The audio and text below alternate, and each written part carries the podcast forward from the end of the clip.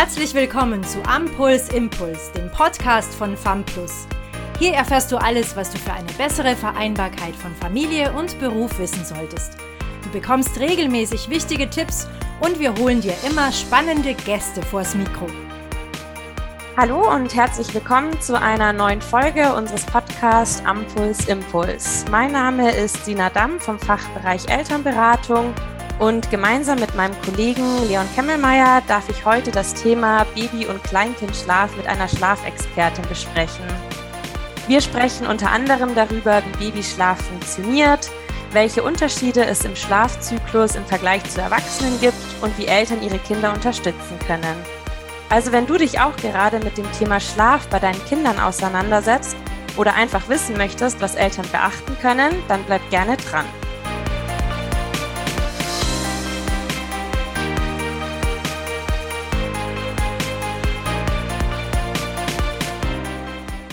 Das Thema Babyschlaf beschäftigt viele Eltern direkt nach der Geburt ihres Kindes oder sogar schon während der Schwangerschaft. Aus diesem Grund freuen wir uns sehr, dass wir heute Tina Bernhard zu Gast haben. Tina Bernhard ist selbst Mama von zwei Kindern und zertifizierte Beraterin für Baby- und Kleinkindschlaf. Ja, schön, dass du heute bei uns bist, Tina. Vielleicht magst du dich einmal kurz vorstellen. Ja, vielen Dank, liebe Sina. Auch ein äh, liebes Hallo von meiner Seite aus. Genau, ich bin Tina wie Sina schon erzählt hatte, Schlafberaterin von Babys und Kleinkindern und bin selbst Mama von zwei Kindern, einmal drei Jahre und einmal acht Monate.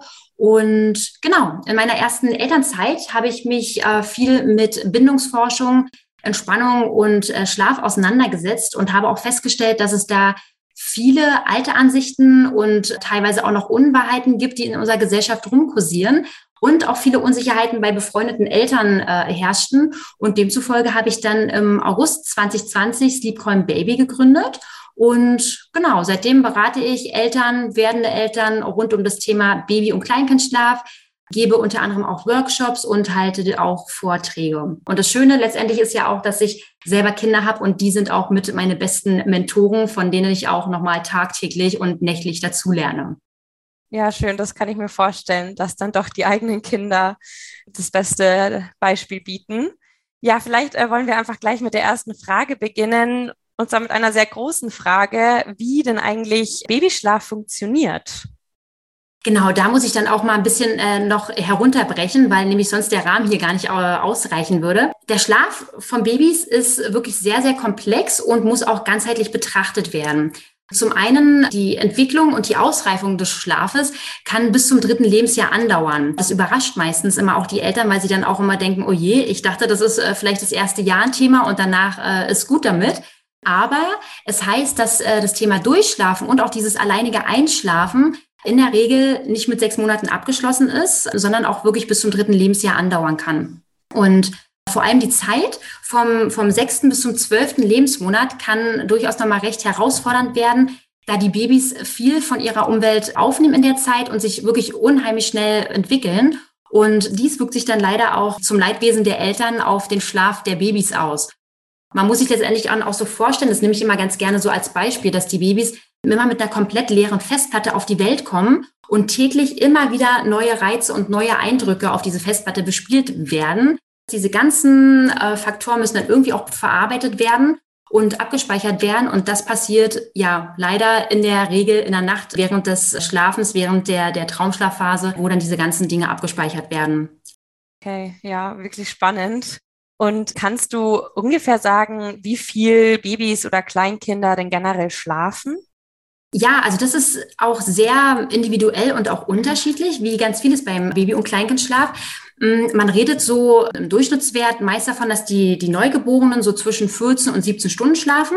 Das kann auch mal weniger sein, das kann auch mal mehr sein. Also da bitte keine Ängste haben, wenn, wenn es manchmal auch heißt, oh Gott, mein Baby hat jetzt oder mein Neugeborenes gerade 21 Stunden geschlafen, ob das unnormal sei, ne? Oder äh, mein Baby hat jetzt nur zwölf Stunden geschlafen. Das ist alles noch im Rahmen, das sind alles nur äh, Durchschnittswerte, die als Orientierung gelten sollen. Gibt, wie gesagt, auch immer Ausnahmen. Und je älter die Babys werden oder die, die Kinder dann auch werden, desto weniger wird der Schlaf zunehmenden Alter letztendlich ja auch. Und ersten oder um das erste Lebensjahr ungefähr pendelt sich dann äh, der Schlafbedarf bei circa 12 bis 15 Stunden ein. Genau. Und es entwickelt sich dann auch immer mehr der Tag- und Nachtrhythmus. Also die ganzen Tagesschläfchen am Tag, die ja ganz zu Beginn noch relativ viele sind, die verteilen sich dann auch immer mehr mit oder verschieben sich immer mehr mit auf die Nacht, äh, sodass dann zum Schluss dann meist nur noch ein Mittagsschlaf übrig bleibt, beziehungsweise der dann natürlich dann auch irgendwann ähm, in späteren Jahren auch entfallen wird. Okay. Und so vom Schlafzyklus eines Babys oder eines Kleinkindes, wie ist denn da der Schlafzyklus auch vielleicht im Vergleich zu einem Erwachsenen? Also, dass man das ein bisschen vergleichen kann. Ich glaube, das ist bestimmt ganz spannend.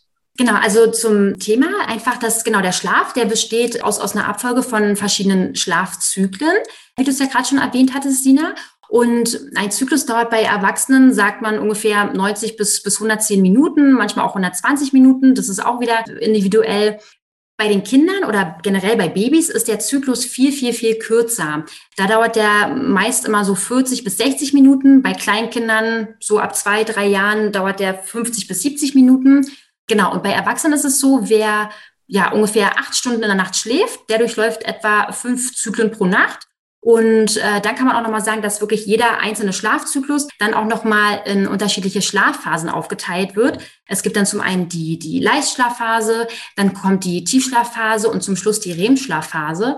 Und die Abfolge haben die Kinder auch, außer dass sich die einzelnen Schlafphasen natürlich bei den Babys und bei den Kindern viel mehr verkürzen. Das hat den Hintergrund, dass die äh, häufiger einfach wach werden, um beispielsweise nochmal gestillt zu werden. Ne? Das ist nochmal so ein, so ein Überlebensinstinkt, weswegen dann die Babys auch mehr aufwachen spannend. Das ist schon sehr interessant. Das ist ja dann auch der Grund, warum einfach Babys öfter nachts aufwachen oder ständig aufwachen, einfach weil da sozusagen das Kind einfach nochmal mehr die Unterstützung braucht, oder? Genau. Also das ist ja so, dass auch wir Erwachsenen wachen meist nach einem Schlafzyklus auf. Das ist bei Babys genauso.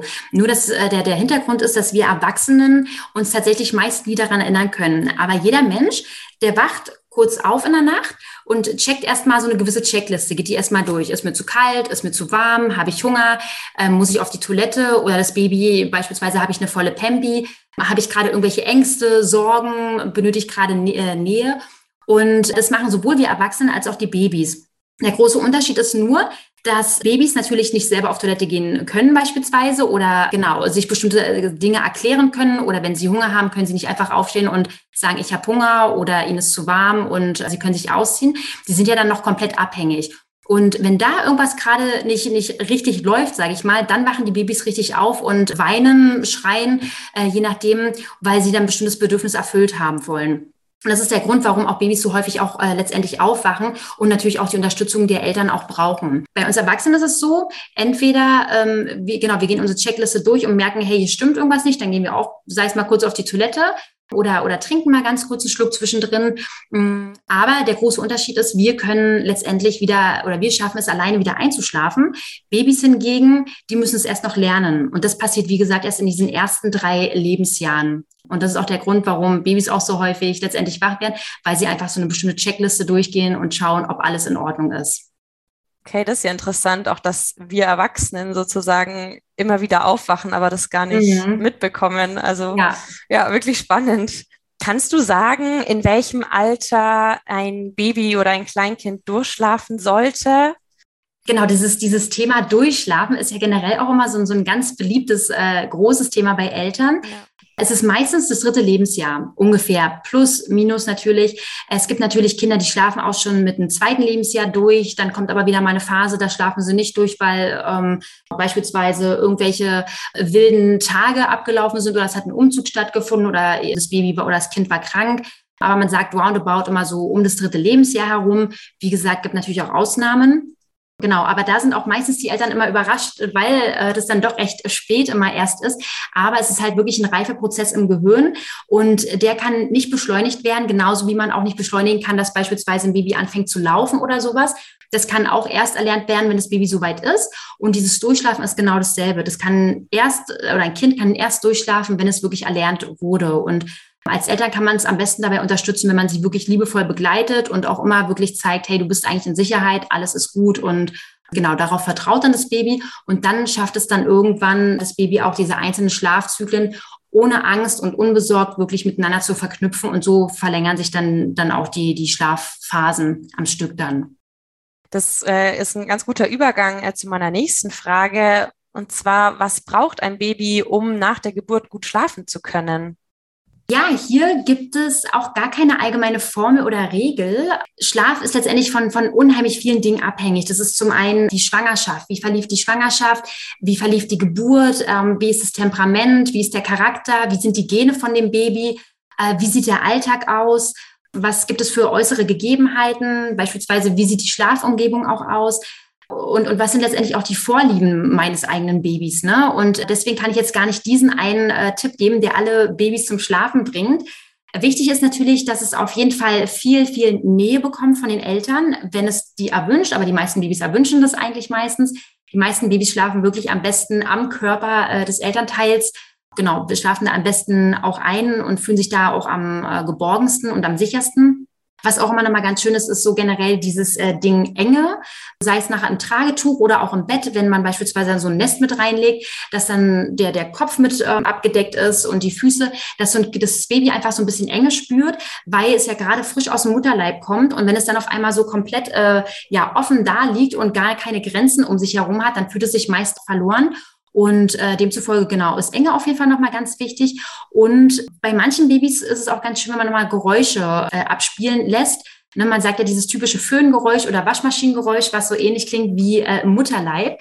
Weil da war es ja auch tatsächlich durch die Blutbahnen und durch die Verdauung und so weiter unheimlich laut für die Babys. Und das äh, kann auch nochmal so ein bisschen, ja, so ein Ansatz von Geborgenheit mitbringen. Also Nähe ist immer ganz wichtig, die Enge, so eine gewisse Enge und auch Geräusche. Und bei Geräuschen muss man einfach mal probieren, wie das Baby reagiert. Es gibt manche, die mögen es aber auch nicht. Da muss man sich einfach ein bisschen austesten. Ja, ich merke schon, beim Thema Schlaf ist irgendwie diese Individualität einfach ganz, ganz groß. Also, dass es da nicht so dieses Allgemeinrezept gibt. Das ist wahrscheinlich auch der Grund, warum viele Eltern vielleicht falsche Erwartungen haben. Und ja, wie erlebst du das? Haben Eltern oft falsche Erwartungen? Ich habe ja viele, genau, viele Eltern in, in der Beratung oder auch viele Eltern bei Vorträgen, wo vielleicht gar nicht mal unbedingt die Eltern falsche Erwartungen haben. Äh, häufig stelle ich fest, dass die Eltern sogar die richtigen Erwartungen haben, aber teilweise von ihrem Umfeld dann so beeinflusst werden, dass sie dann so unsicher sind und dann denken, okay, hey, mache ich hier gerade irgendwas falsch oder läuft mein Baby hier irgendwie schief, je nachdem. Ne? Also teilweise auch so von, von Ärzten oder von Hebammen oder auch von der eigenen Familie, von Kindern oder Babys aus dem Freundeskreis ist tatsächlich meistens so dieses, äh, dieses Thema mit dem Durchschlafen, ja, dass äh, häufig die Frage kommt, wann schläft denn dein Baby endlich durch? Die Frage haben wir nun beantwortet. Vor drei kann man sagen, ist alles, äh, darf, darf das Baby da alles machen oder das Kleinkind, ne? Und man kann dann auch mit der, mit dieser Aussage auch immer wirklich beantworten, selbst wir Erwachsenen schlafen auch nicht durch, ne? Also das hat man ja nun auch gerade schon gehabt. Genau. Aber das sind so die Erwartungen, dass genau auch manchmal Eltern kommen, hey, mein Baby schläft mit acht Monaten noch nicht durch. Tina, mach mal was. Was machen wir hier falsch? Ja. Oder auch dieses Thema, ob man die Babys ähm, zum Einschlafen schreien lassen soll, ne? ob ich das vielleicht zu arg verwöhne, weil ich immer auf seine Bedürfnisse eingehe, ne? weil häufig ja auch so die Aussagen rumkursieren, lass es einfach mal schreien, sonst lernt es halt nie alleine einzuschlafen, ja, oder auch äh, ein beliebtes Thema ist so dieses Familienbett, ja, was ein absolutes No-Go ist, in Anführungsstrichen, ja, äh, in der Gesellschaft. Es wird jetzt immer mehr akzeptiert, das, das ist äh, super, gerade auch für den äh, Bindungsaufbau. Aber man bekommt noch wirklich häufig gesagt, du kannst dein Baby nicht im, im eigenen Bett mitschlafen lassen, äh, weil du bekommst es dann nie wieder raus. Dann schläft es da mit fünf, sechs, sieben, acht, neun Jahren immer noch. Und äh, das kannst du keinesfalls machen. Ja, und das sind so die, die Erwartungen oder auch so die, die teilweise Unwahrheiten, die so in der Gesellschaft rumkursieren, wo ich auch versuche, da die Eltern, äh, den Eltern auch die Unsicherheit zu nehmen und zu sagen, hey, ihr macht da gar nichts falsch. Ne? Wenn dein Baby nähebedürftig ist und du damit fein bist, der Partner oder Partnerin damit fein ist, dann dürfen die natürlich ähm, gar keine Frage mit im Familienbett schlafen. Das ist doch super ne? für, für alle Beteiligten. Das Problem ist letztendlich nur, dass die Eltern sich häufig so an diesen Aussagen, die halt noch so rumschwirren, orientieren, weil sie halt annehmen, dass sie, dass sie richtig sind. Und so entstehen natürlich dann diese ganzen Unsicherheiten, die äh, erstmal wieder ausgeräumt werden müssen. Okay, ja, ja, das glaube ich, dass da einfach ganz viel ja, rumkursiert. Und ähm, ja, das wäre auch so ein bisschen die nächste Frage sollten sich Eltern denn vor der Geburt schon vorbereiten oder ist es vielleicht einfach besser, das auf sich zukommen zu lassen? Also im besten Fall ist es schon äh, ganz hilfreich, wenn, wenn man sich vorbereitet, klar. Und wenn man sich da auch vielleicht ein bisschen einliest und schaut, was da so die Bedingungen sind oder was, was so Faktoren sind, die dann eine wichtige Rolle spielen. Wobei ich natürlich selber weiß, äh, dass man in der Schwangerschaft vorwiegend mit Themen rund um die Schwangerschaft beschäftigt ist oder auch letztendlich mit um, um die Geburt herum. Da kümmert man sich meistens erst, also meistens seltener um, um das, was passiert danach, also gerade so die Themen Stillen und um den Schlaf. Aber je mehr man natürlich vorab über den äh, Babyschlaf weiß, desto entspannter und selbstsicherer geht man auch an diese ganze Sache ran. Ne? Und demzufolge haben dann Eltern meistens dann auch weniger falsche Erwartungen oder beziehungsweise haben dann gerade die, die altersentsprechenden und richtigen Erwartungen und wie gesagt, sind einfach letztendlich auch ein bisschen entspannter an der ganzen Sache dran. Ja, das kann ich mir gut vorstellen. Vielleicht auch ja, wahrscheinlich sind dadurch auch weniger Ängste eben da. Kannst du irgendwie hm. so grob zusammenfassen, ob es irgendwie Ängste gibt, die relativ häufig in deiner Arbeit mit Eltern vorkommen?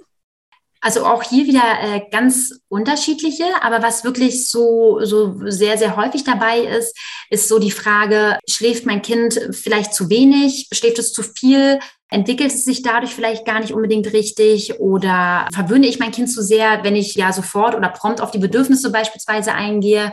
Warum weint mein Baby beim Einschlafen? Ist es normal? Was kann ich tun? Äh, ich möchte nicht, dass es beim, beim Einschlafen weint will mein Kind jetzt immer in den, Star, äh, in den Schlaf gestillt werden oder getragen werden, wenn ich damit jetzt einmal angefangen habe? Wie kann ich von vornherein schon so Schlafgewohnheiten äh, aus dem Weg räumen? Oder auch so diese, dieses Thema Einschlafbegleitung, die kann phasenweise wirklich sehr, sehr lange dauern. Und dann fragen sich die Eltern auch häufig, was machen sie da falsch in der Zeit? Oder gehen sie da mit dem Baby oder mit dem Kleinkind nachher irgendwie falsch da um? Gibt es andere Möglichkeiten? Oder auch das Durchschlafen. Mein Baby wacht alle zwei Stunden auf. Ist das normal? Ja, und was häufig auch ähm, gerade so bei ganz kleinen Babys so der Fall ist, wie kann ich mein Baby ablegen, ohne dass es aufwacht? Das ist auch tatsächlich sehr, sehr häufiges Thema. Ja, vielen Dank. Also viel, viel. ja, schon viel. ja, dann würde ich einmal an dich, Leon, weitergeben. Ja, klar. Wie sieht es denn allgemein mit den Schlafzeiten aus für Babys? Sollten da Feste vorhanden sein oder ist es frei den Eltern überlassen? Wie ich ja so auch schon, schon erwähnt hatte, das, das hängt ja wieder ganz von dem Baby ab tatsächlich. Also da gibt es jetzt keine Uhrzeit, 19 äh, Uhr muss es im Bett sein und es schläft dann bis morgens um sieben. Es gibt einfach Faktoren, die da beachtet werden sollten. Das Baby oder das Kleinkind sollte auf jeden Fall müde sein. Das ist das A und O. Ne? Und irgendwann pendelt sich das dann auch ein zu einer bestimmten Uhrzeit.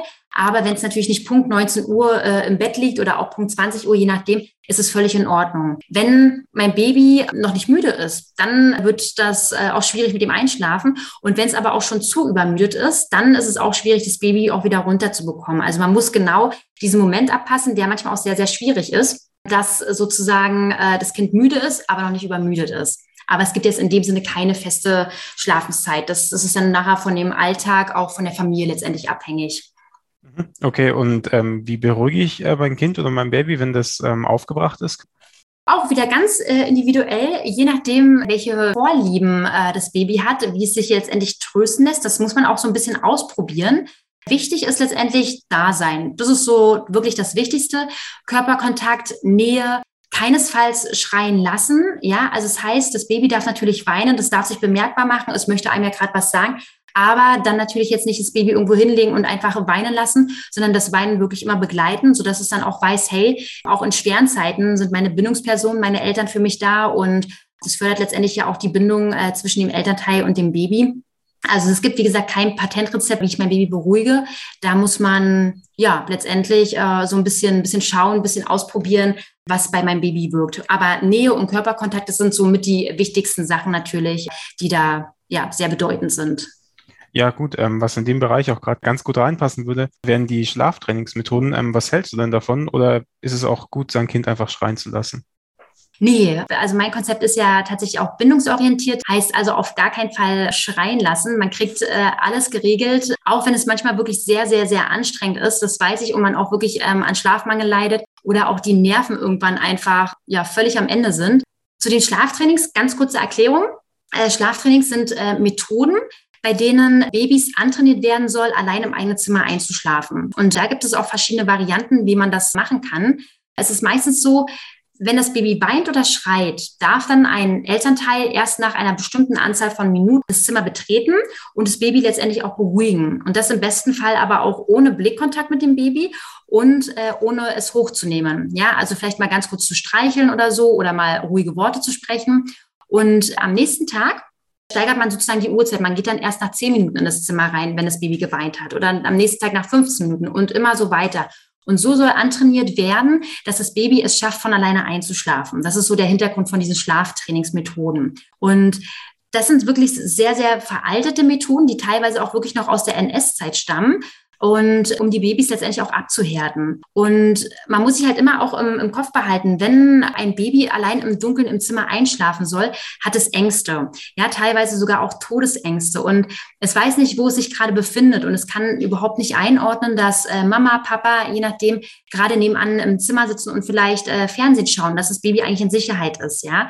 Und wenn es um Hilfe schreit und keiner reagiert, ist das Einzige, was letztendlich beim Baby auch hängen bleibt, hey, ich bin gerade überhaupt gar nicht wichtig, keiner hört mich, keiner hört auf meine Bedürfnisse.